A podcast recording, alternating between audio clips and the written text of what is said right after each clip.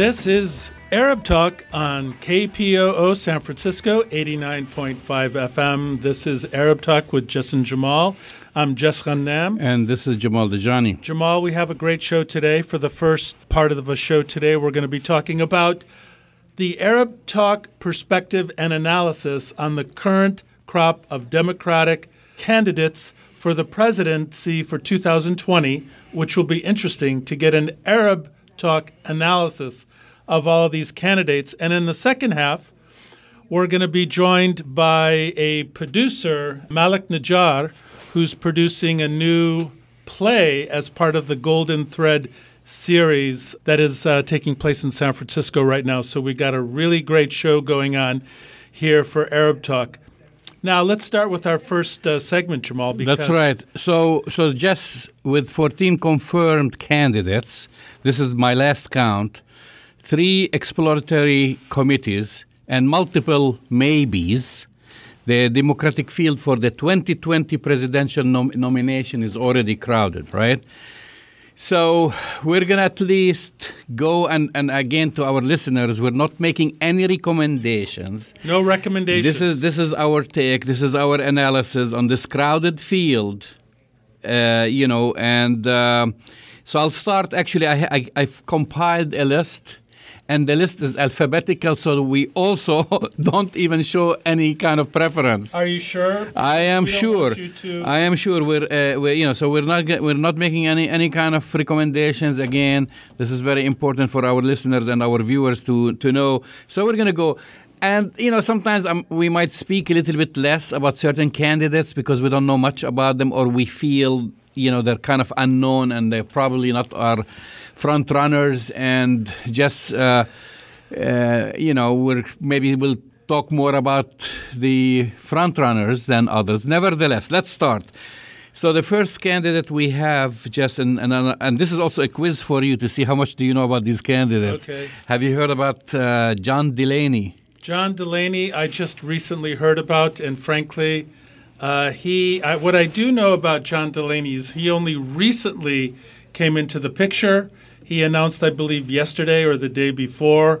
Um, and I don't have a lot of information about him. So you're going to have to prep me on that. So the first, our first candidate is John Delaney. He's a former congressman from Maryland, and uh, he basically he uh, he's a former congressman. He's a former co- uh, congressman from Maryland. Started two uh, publicly listed lending companies from uh, before running for office in 2012. First generation to go to college. He stresses his electrician father's union membership on the campaign trail. And uh, he uh, was uh, basically just, he was uh, the very first Democrat to announce uh, he was running back in July 2017. That's why I said, don't get surprised don't be surprised by some of the information because yet you know he's still listed uh, running. So so he was the first one to announce his candidacy back in July 2017. He's already visited every country, every county in Iowa, the first state uh, in the primary contest, uh, basically attempting to jumpstart his national campaign.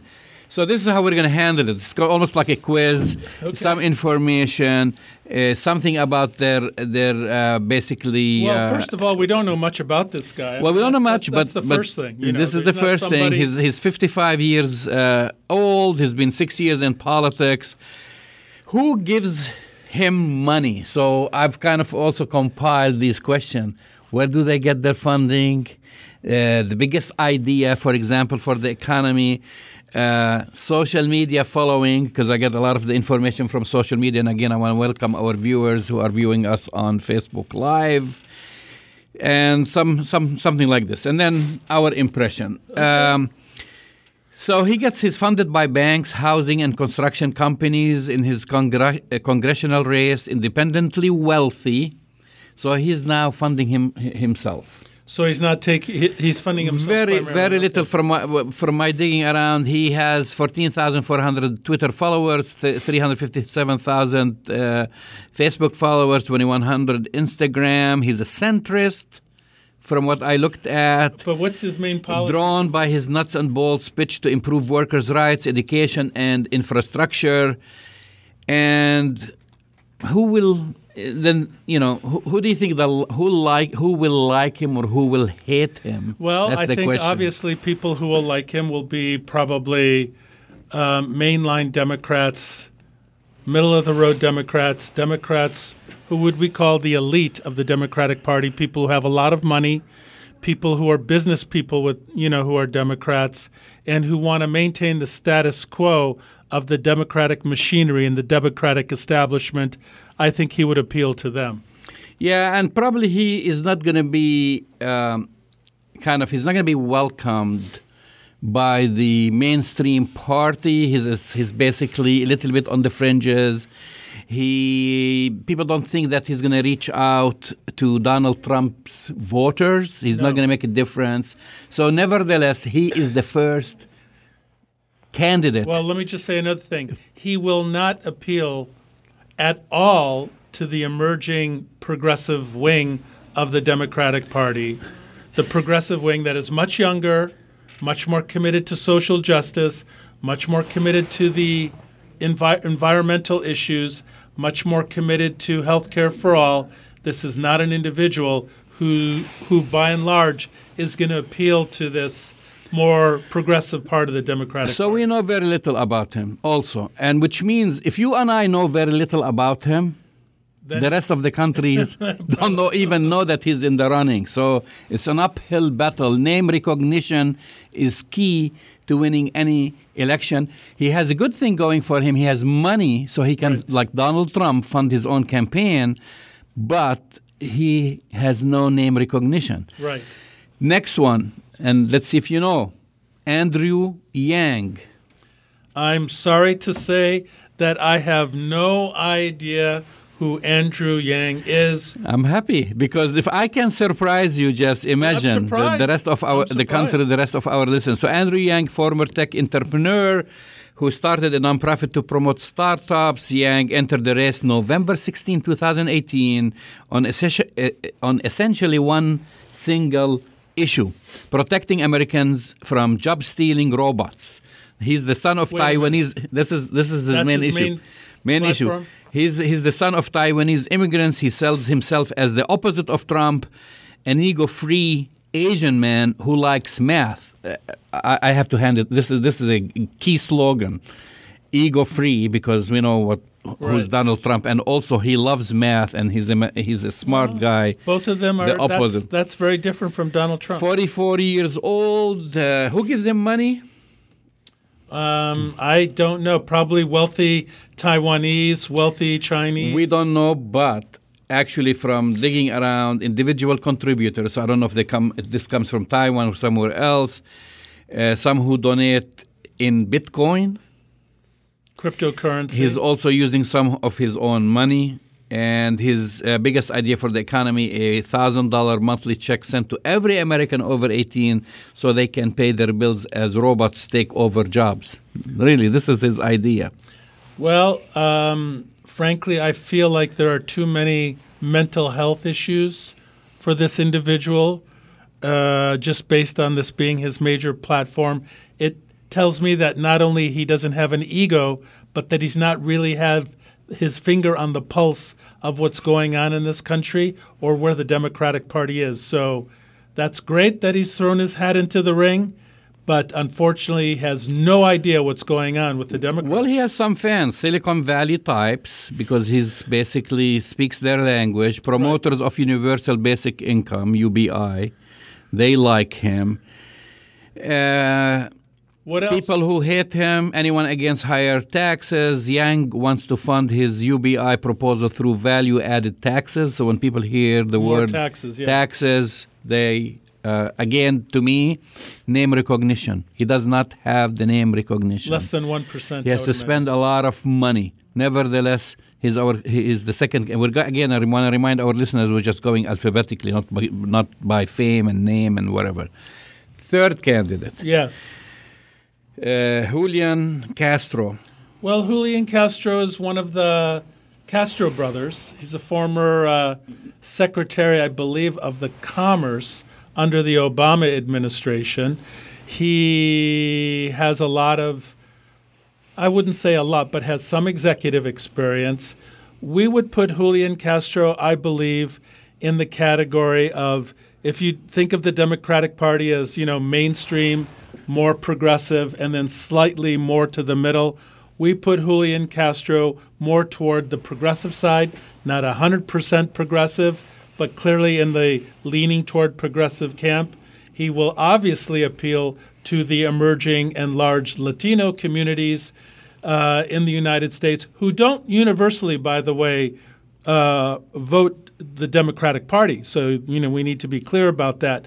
I believe his immigration uh, stance is is is is probably very strong, and where he's going to be running a lot. He clearly does not um, is very, been very critical of the Trump administration's immigration policy right now, and uh, I believe he has a pretty strong uh, perspective on uh, the Affordable Care Act and health care for all. So I think you know he's got a decent chance. So you have more information about him. He has some name recognition with Yeah. you, and you're right. He, after growing up uh, in a poor San, Fran- uh, San Antonio neighborhood, Castro and twin brother Joaquin went on to earn Ivy League degrees and take on careers in national politics.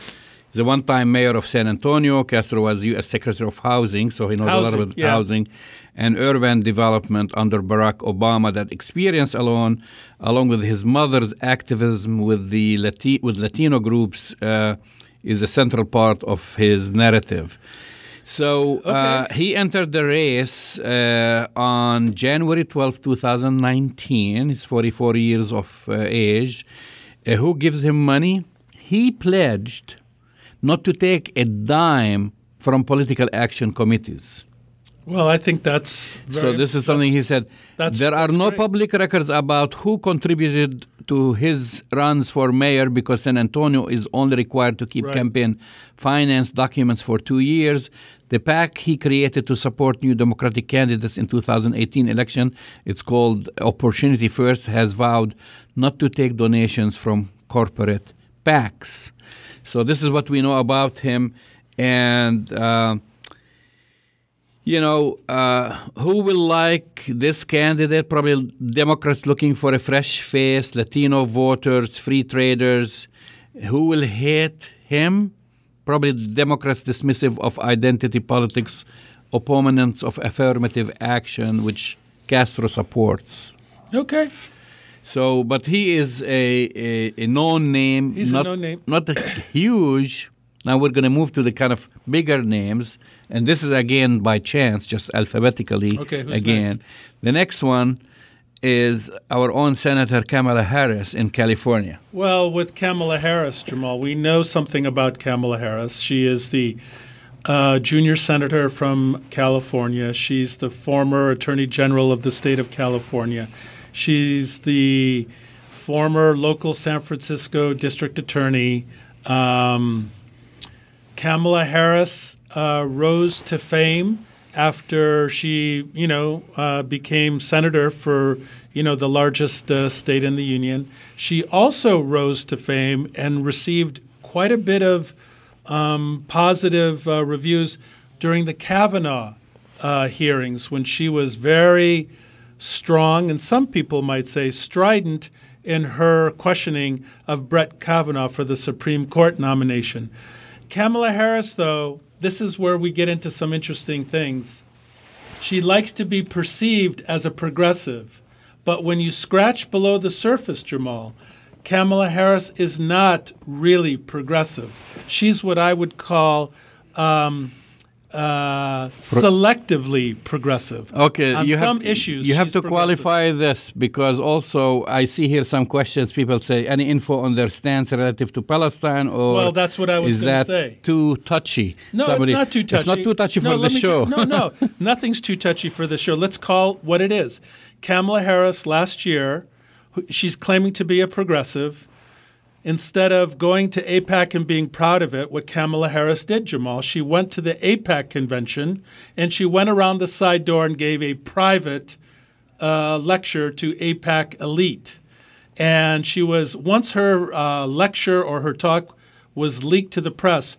Her fawning all over pro Israel policies and her love for Israeli government policies was, you know, roundly criticized by everybody in the progressive wing of the Democratic Party because she spoke about her fond love of Israel, uh, despite the fact that it continues to engage in illegal colonial settler policies. This year, she, along with other Democratic candidates, took a pledge not to go to AIPAC.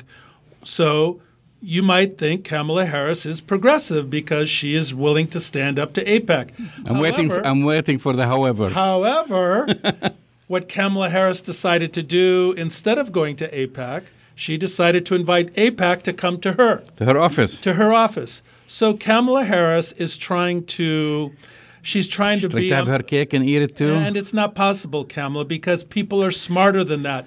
So, Kamala Harris, woman of color, uh, father's uh, Afro Caribbean, mother is from. Child of Jamaican and Indian immigrants. Right. So she can tout her bona fides as being a woman of color. Um, but I think Kamala Harris's biggest problem is going to be that on the critical issues relating to progressive politics in the Democratic Party, she's going to fail. She's taking big money. So she's taking money from big donors who are problematic. And then, secondly, her stance in relation to uh, the brutal occupation that Israel engages with. She's down the middle, straight, pro uh, AIPAC, pro Israel supporter. So let's look at who gives her money, right? Well, I, I think she's going to get money from the big donors, Jamal. Well, in the past five years, uh, 35% of uh, her campaign funds have come from small donors. 35%? 35%. This is according to the Center for Responsive Politics Analysis of Federal Election Commission data. This is where I, I got my information. Her top sources of funding include attorneys, because you know she's an attorney herse- herself, uh, retirees, fin- uh, finance, uh, financiers, and the entertainment industry. You know this is obvious because she's from California. Her biggest contributors by employer were Warner Media, Well, that's problematic. the University of California, that's problematic. Google parent Alphabet Inc., That's even more problematic. 21st Century Fox, and the law firm Venable. Her presidential campaign won't accept donations from corporate PACs. But she's taking money from big corporations, just not their PACs. I mean, she's taken money from, you know, pretty significant uh, corporate donations, just not from their PACs. So, so, so what? So her big, uh, big idea for the economy is the Lift Act. You've heard of the Lift Act? Yeah, I'm not uh, convinced. a working and middle class tax cut akin to the earned income tax credit uh, that she says will provide up to $500 a month to families. To pay for it, she wants to, re- to reverse Trump's 2017 tax cuts for corporations and the wealthy. So corporations and wealthy people will not like her. We know that. So uh, she has a big following, big name recognition. She's kind of a, she's huge, right? Kamala Harris is a big name. She's, I mean, she actually pulls third, Jamal. I mean, yeah, she, She does, but third. but still, she's she's a huge a huge name. She's a senator from California. She rose within kind of the ranks. I would say fairly quickly. Huge Twitter following, 2.37 million uh, people following her on Twitter, 1.22 million on uh, on Facebook, oh, and an- one and a half on Instagram. So, who will like her? Uh, I would say fans of Obama will p- progressive No. practice. I don't think so. You don't think so? No. I, think I think she's she's disingenuous when it comes to real progressive issues. I think there's a real chance that she's going to get called out on some of these progressive issues. I would say Well, I'll put this under the category because the next question would be people who will hate her are progressives who thought Obama was a sellout, particularly Right. those who question you know her mixed record on reforming the justice system and then others in that case this game playing i'm going to go speak to AIPAC once to go to the AIPAC convention uh, you know, without any cameras and whatever behind the scene, and then the next Right. time say, "I'm not going to go as a candidate. I refuse to go But I'm speak gonna at go- I'm Apex, gonna bring them to my But I'll bring them to my office and then and have a photo up and post it on my Twitter and Facebook pages. Yeah, that's why I think Kamala Harris is going to have some problems, Jamal. I am not convinced that Kamala Harris. I mean, I I think you remember that when we were first talking about this a number of months ago, I predicted one of my New Year's predictions was I predicted that the Democratic ticket for 2020 would be Biden and Harris. So It that was still be. that was many many months ago. Even though that's still a a possibility, I believe that the stock value, so to speak, the political stock value for both Harris and Biden has taken a hit since my original prediction. Okay, so the next candidate is Cory Booker. Well, Cory Booker is very interesting. He is uh, former mayor of Newark, New Jersey, uh, likes to carry himself as a real progressive, uh, is the junior senator from New Jersey now, made a name for himself also during the Kavanaugh hearings, um, likes to see himself as a man of the people, African American, very strong on progressive uh, politics. And I believe he is also one of the candidates who took the pledge not to go to AIPAC. However, there's always a however, he's still a big supporter of Israel. He just decided not to go to AIPAC. So, again, in terms of the progressive side of the Democratic Party, it's unclear whether or not his his stock with the truly progressive uh, side of the Democratic Party uh, will be that great, to be honest. Yeah, uh, I mean, he is also has some name recognition. He he's, does. he's a Rhodes Scholar and Yale Law graduate who gained celebrity politician status thanks to his early use of social media. He's been active Right. on social media, but at the same time, uh, the this U.S. senator from New Jersey has been criticized for being close to wealthy elites and for media-friendly stunts. That's kind of like his reputation. Well, you know, Jamal, he is very friendly towards Wall Street and very friendly towards Wall Street bankers and banking institutions. So, okay, we're not endorsing anybody here, obviously, but if you're going to claim to be progressive, yet be in the pocket of wealthy uh, Wall Street uh, institutions and banking institutions, I'm not sure you can really call yourself progressive. Well, you, you, you are on the right track because when it comes to who gives him money, mostly large indi- individual contribute, contributors from investment and security uh, firms, legal firms, real estate, the real estate sectors, deep pocketed Democratic donors set up a super PAC for Booker before he even entered the race. So he's well funded. Uh, his biggest idea for the economy is a baby bond program that would give every child a U.S. Treasury bond at birth with a larger amount for poorer kids. He would also propose guaranteeing a $15 minimum wage job in five test areas. I mean, it's not a big deal in California because $15 is still low. It's still low, But- that's really weak. That's his. That's really weak. And again, I think one of the pro- two problems with Cory Booker in relation to the progressive wing is that his stance on Israel is not progressive by any stretch of the imagination. And you could make the argument that he's still in bed with uh, Wall Street elites and the elites of the Democrat uh, Democratic Party. So, Cory Booker, I'm not so sure. We'll we'll see what happens. I mean, you know, we're if I had to give, you know, and we haven't done this with all the candidates. If I would if I would give like a, a genuineness, genuineness assessment of each of these candidates, Cory Booker doesn't always come across as totally genuine. He comes a- across as a bit too earnest at times, but you know, He's very popular, by the way. he's African American also. he's, so uh, has a huge Twitter following, 4.18 million people. right. Facebook over a million and a quarter, and uh, he is. Uh, I think people like his optimistic message. They think that he is a big contrast to Trump's negativity. That's how they view him. So this is how We'll he's see. been evaluated. We'll see. All right, moving forward, guys. Uh, um, Tulsi Gabbard. Okay, Tulsi Gabbard is kind of interesting. Tulsi Gabbard is a uh, congresswoman from Florida. I mean, Hawaii. I'm sorry. Um, clearly, on the spectrum of the Democratic Party, from progressive to, you know, traditional Democrat, uh, big deep pocket, deep money, deep pocket money Democrats, she's on the side of the progressive wing of things. She's, you know, health care for all, uh, high minimum wage. Um, her progressive politics rival that of Ilhan Omar and Rashida Tlaib. She is very strong on the question of Palestine, has been criticized for it, definitely not going to AIPAC.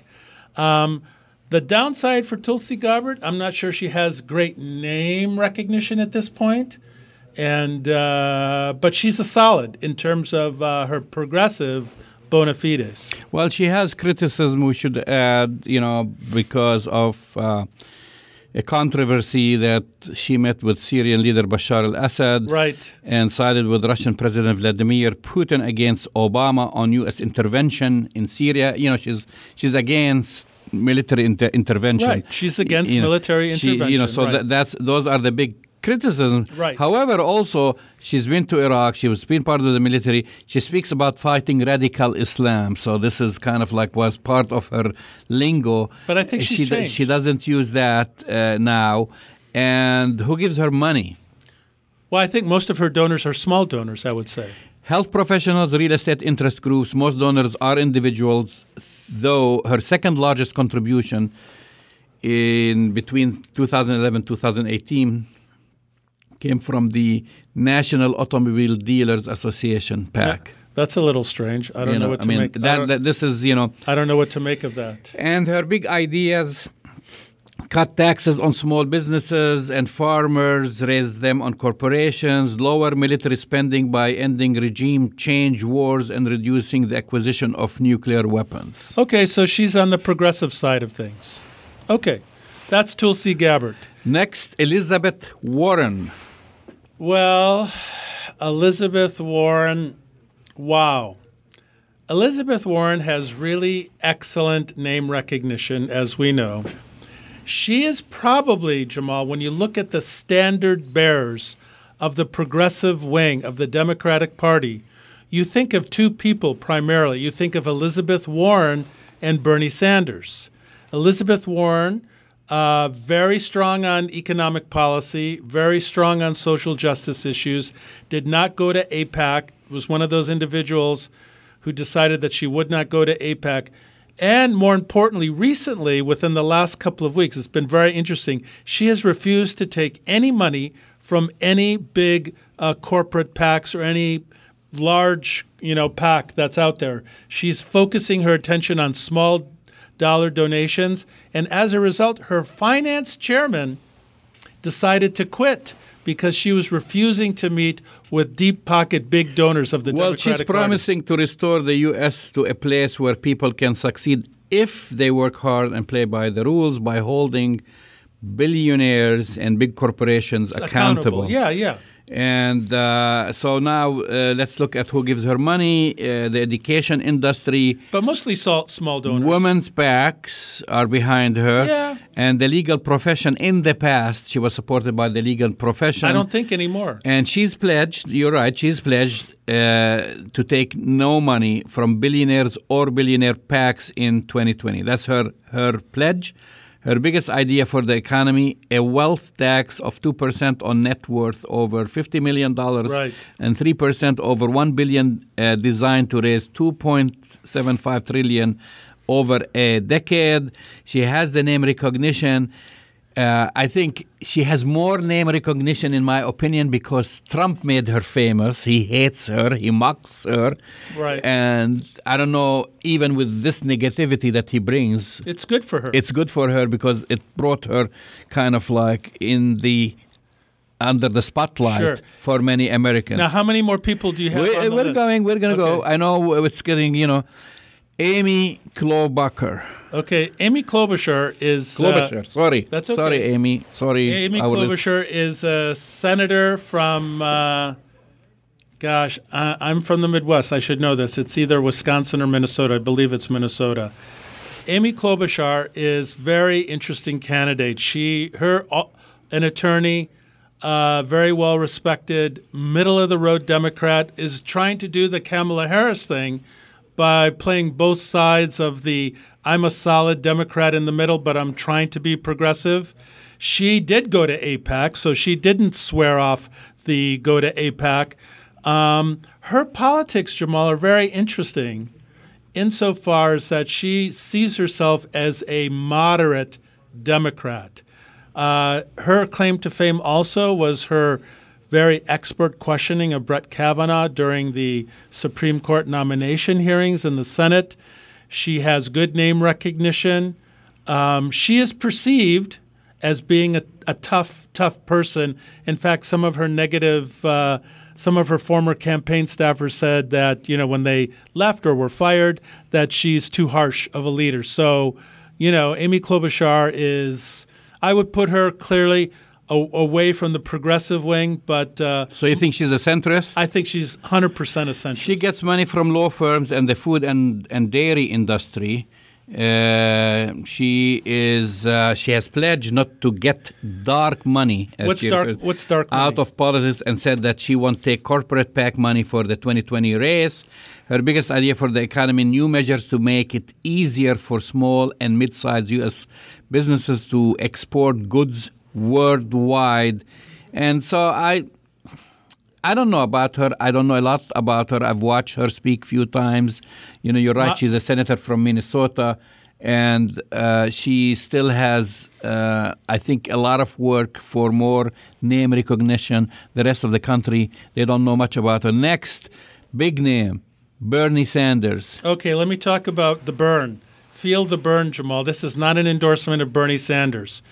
Bernie Sanders, Well, when you say it this way, it sounds like an endorsement, and we said to our listeners and viewers, it's not an not endorsement. an endorsement. Okay. I, I, I said feel the burn only because that's the bumper sticker that you see all over the Bay Area. That's that's the support slogan for Bernie Sanders.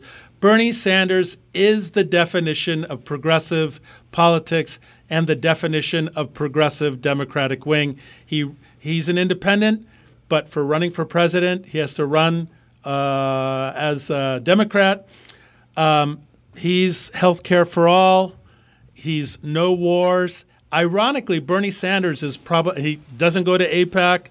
He's very critical of the Israeli government. He's very critical. He is probably on the question of Palestine among the Democrats running for president. He could ironically be the strongest person in terms of the question of Palestine and peace in the Middle East. Bernie Sanders also has raised the most money so far of all of the Democrats. I have to say, 75% of his campaign funds have come from Small donors. donors in amounts of less than $200. He has the largest uh, Twitter following, doesn't so, he? So this is of all the candidates. Uh, I don't know if the, uh, he has a large Twitter. Let me see if it's the largest. Yeah, it could be the largest. He has 8.1 million Yeah, on that- Twitter. of- of the Democratic Facebook Party. 7.5 million. Instagram 2.9 million. I mean, he has a lot of following, a lot of support, uh, even for his age, which we should say, and this is the wrong way of thinking. come on, the wrong on. way of thinking. Uh, age 70, age. age 77, he's very popular with the age group 18 to 25. Absolutely. So, so that gives you, that shows you something very strong and very positive. So, we're gonna pick up this conversation, Next Jess, week. next week. And I have to say, because we have to be fair, so next week we have to, you know, there are candidates that many of people who have not heard. Buttigieg, Jay Inslee, Jay Inslee, yeah, Buttigieg. yes. Beto. Actually, he is not declared yet. He will. Beto O'Rourke, John Hickenlooper. Hagenlooper.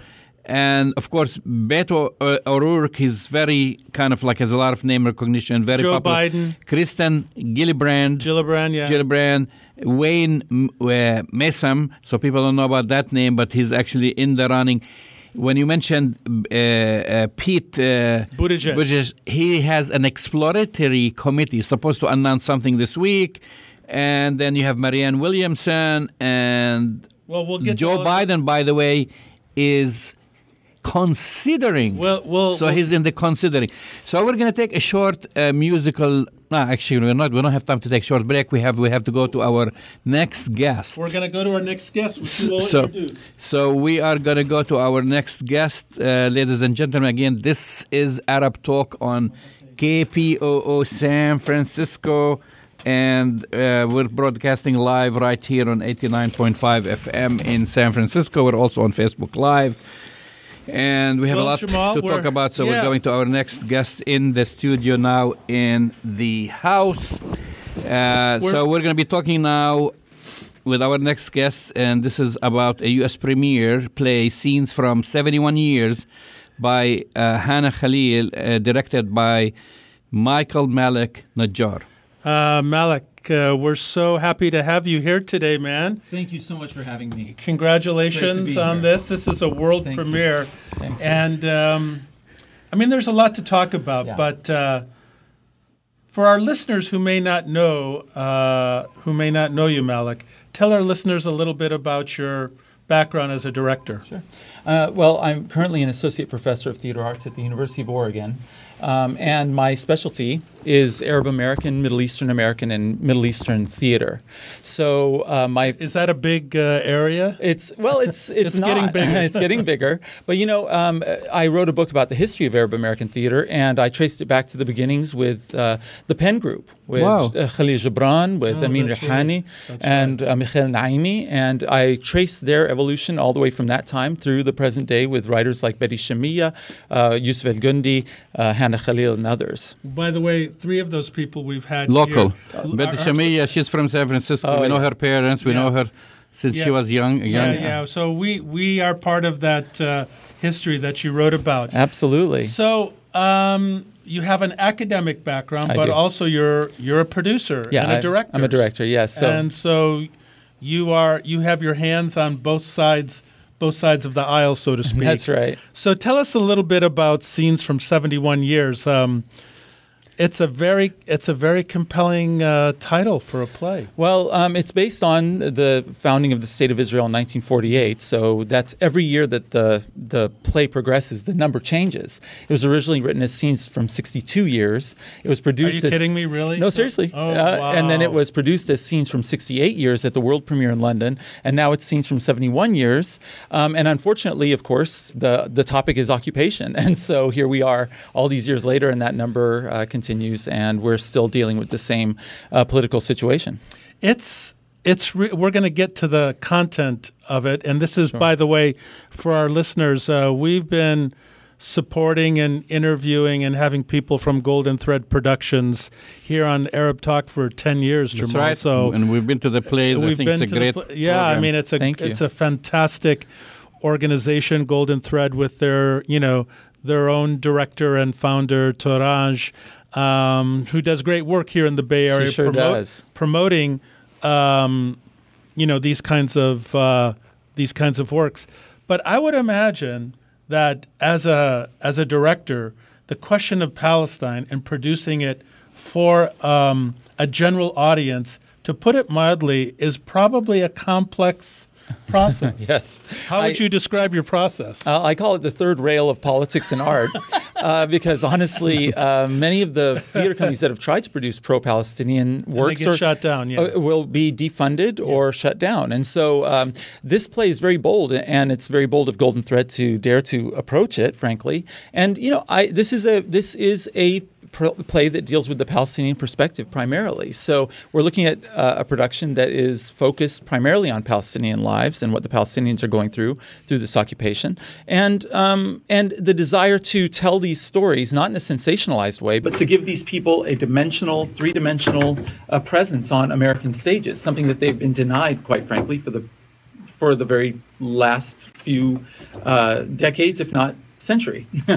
so that is really one of our goals: is how can we rehumanize and and uh, redimensionalize a population that's been treated this way in the media. But how do you do that um, and do it in a nuanced way and do it in a way that does justice and uh, fidelity, if you will, to the story? Because you know, 71 years is a long time to be occupied, obviously. And it's really a generational occupation now, because aren't we going now into the fourth generation of occupation in Palestine?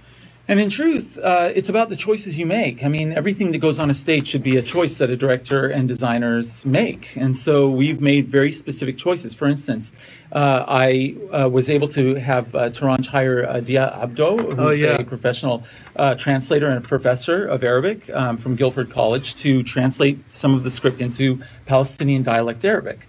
We are using Palestinian costuming. We are using Wow. Palestinian images in the projections on the on the upstage wall. As a matter of fact, the wall that we have up upstage has the names of several of the Palestinian villages that were depopulated and destroyed in the 48 uh, war.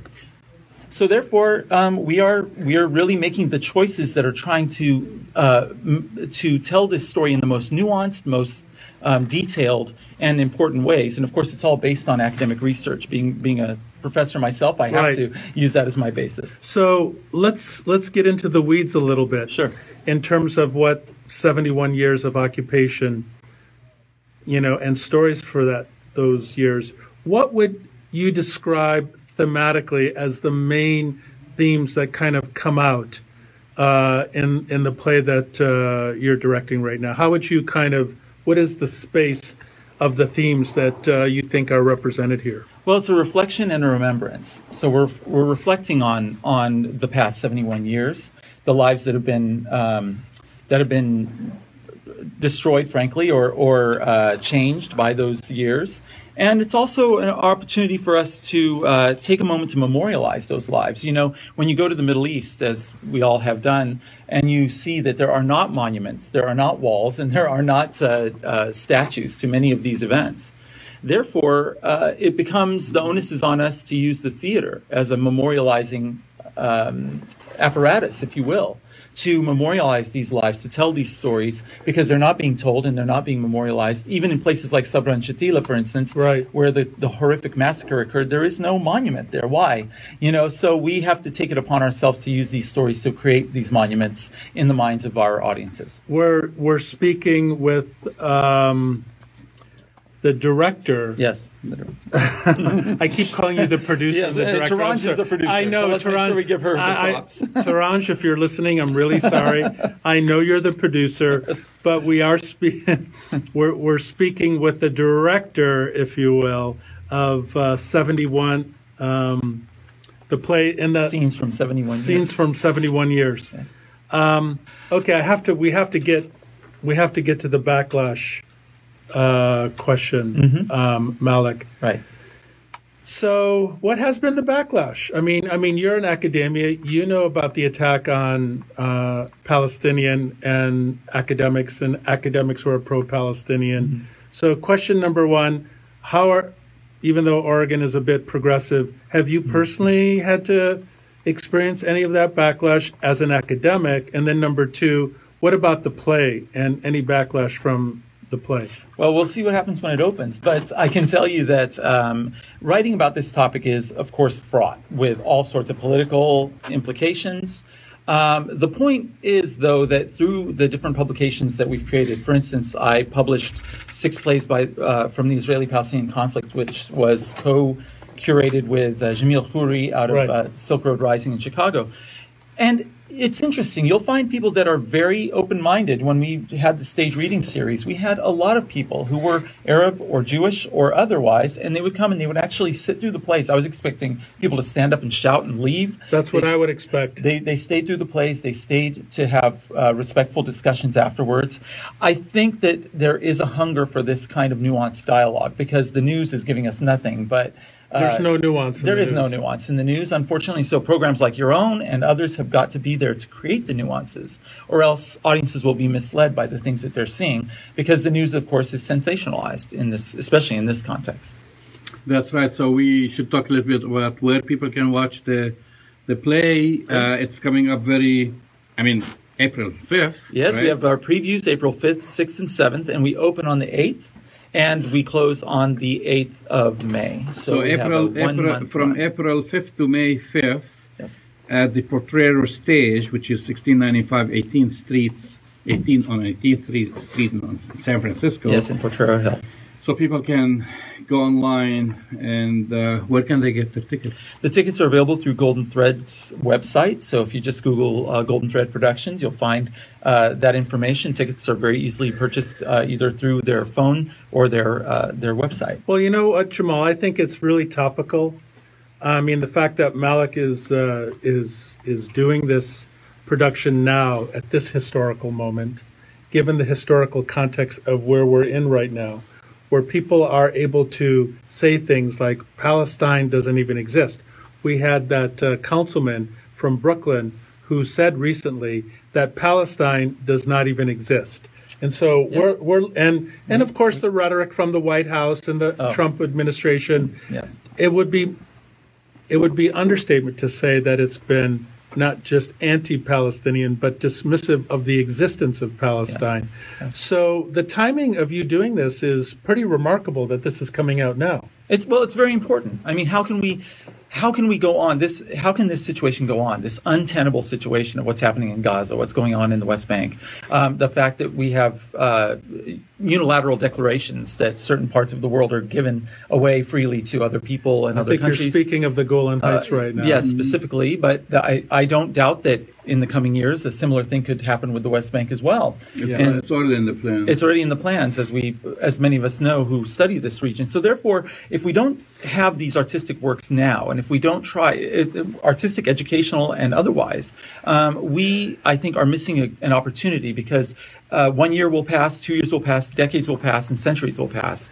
And the question is, even if say things don't change on the ground uh, in a call it what you will positive way um, we still have to have left a historical record, like the great Edward Said and others, um, to leave a historical record to say something was said, and right. nobody just looked away when this this was occurring. And that does not mean you have to be anti anything to do so. I mean, this is the part that's the false dichotomy. Right, right. One cannot be pro-Palestinian and you know pro-Israeli at the same time. Well, you know, there I, I, there are a great many number of people in Israel that are not happy with this situation either, and I, I think that we have to also remember that and to speak, especially during the election. Well, also especially also, during the election there well, right also now. there is this uh, conflation of Zionism with Judaism and the state of Israel, or support, you know, being anti-Zionist. Now it's kind of like you're going to be labeled as a anti-Semite, and it is rejected by a large number of Jewish Americans now. Members right. and, and Jews in Israel. I, I know yeah. playwrights in Israel that I, I speak to, and they tell me the same thing. They say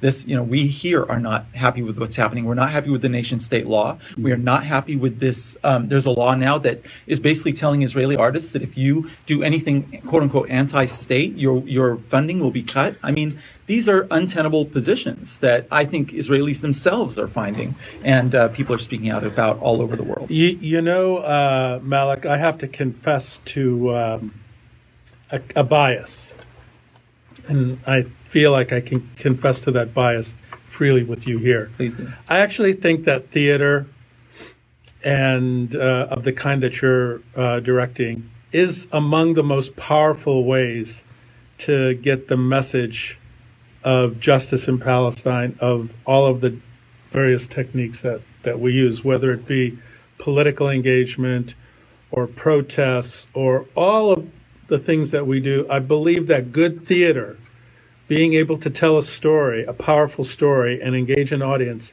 I think is probably the most powerful way to change a person's mind. Well, I'm biased as well for the theater, so I will agree with you, of course. But that said, you know, in this play, there, for instance, is a protest, a demonstration. In yeah. this play, there's a Nakba Day celebration. Yeah. In this play, there are moments where we take you into the, the daily lives of Palestinians that are talking around kitchen tables. And you know, these are the stories that I think have to be told. And I think theater has a very unique way of telling it. It's a very indirect power. It's not very direct, but hopefully it's that powerful. indirect power changes things, changes hearts and minds. Uh, we're speaking with Malik Najjar. Malik is the director. Sorry, Torange, I know you're the producer.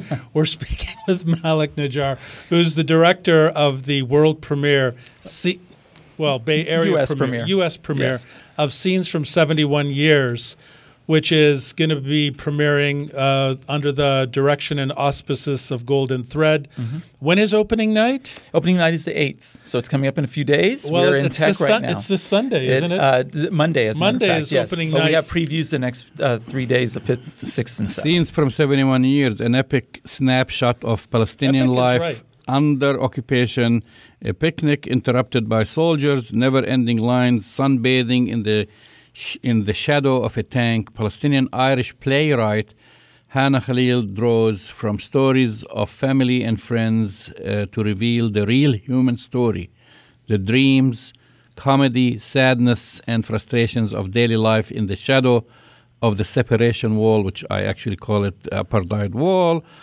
The cast includes members of the Bay Area Palestinian community. So yeah, who's, it, who's in it? Oh, we have uh, Afif and Nida uh, are in it. Um, they are wonderful members of our community, our theatrical community. They're they're also incredible um, uh, people who who do great advocacy work for Palestine, and they have been so instrumental in helping us get the details right. You know, every once in a while, Nida will turn to me and she'll say, "You know, Malik, uh, he should be wearing a black and white keffiyeh, not a red and white keffiyeh." Okay, great. Or, you know, how do we pronounce that word? That's we had we had a twenty minute detail. discussion about the word picnic in Arabic. I mean, it was all these wonderful nuances, and uh, and and Afif himself. p- Plays uh, an elderly Palestinian man on Wow. Nakba, on Nakba Day, recounting what happened in the Wow. Nakba. So these are these are the moments that hopefully we are really uh, getting right, and we want the Palestinian community to say, "Hey, that's my story on stage. That is me on stage." That would be our greatest accomplishment. Professor Malik Najjar. That's the voice of Professor Malik Najjar, director uh, from Scenes from 71 Years. The U.S. premiere of Scenes from 71 Years from uh, Hannah Khalil. Is uh, does Hannah know about? Uh, is, is Not he- only does she know, she actually was kind enough to write a, uh, send us a Skype uh, recording, Oh, giving us great words of encouragement going forward. And uh, she can't be here because she's working with these two small companies in England called the Royal Shakespeare Company, That's a small and, one. and another Very one small uh, one. in Scotland called the National Theatre of Scotland. She's writing plays for them, so we feel minute. bad for her having to do these small projects. But you know, I she's giving up uh, the royal. They, she should give up. No, I'm just I you know I, I personally would think that we you know we should be there, but that's Gold- okay. I, Golden I love- Thread Theater. Royal Shakespeare Theater. It's That's no, right. but uh, you know, Malik, we're very, you know, very happy to have you here. We want to encourage our listeners to go to the Golden Thread uh, website. You can buy tickets online. You can get them from your phone. I don't. I do not recommend the Arab style of just showing up. Yeah, I, I would last minute. Don't don't wait Late. till the last minute. This is going to be a fantastic production, and bring your friends, bring your Please do. neighbors. You know, this is an opportunity. And you have to a whole, engage. I mean, it, which is nice. You know, some of these plays they come and go like one week. You have plenty of time. We do. We have a, a long run, and hopefully over that run, you're going to see that play develop. So maybe if you liked it the first time you saw it early on, come back and see how it's changed over the weeks after the discussions and the the different uh, Right. input that we receive. Uh, thanks so much for joining us uh, today, Malik. Thank and good you. luck with uh, good luck with the play. It's a pleasure Thank- to be here. Thank you for listening to Arab Talk. You've been listening to Justin Jamal on Arab Talk. This is KPOO 89.5 FM. We're streaming live on Facebook Live to how many hundreds of thousands of people? We don't know. Uh, but we're also, you can follow us on our website, ArabTalkRadio.com, SoundCloud, Jamal Dajani 2 on Facebook Live. What else, Jamal? Where else can they get us? Just go to ArabTalkRadio.com and you'll get all the links. Right. We're on iTunes. We're, We're everywhere. SoundCloud, and of course, uh, you could catch us right here in the Bay Area. We'll see you next week.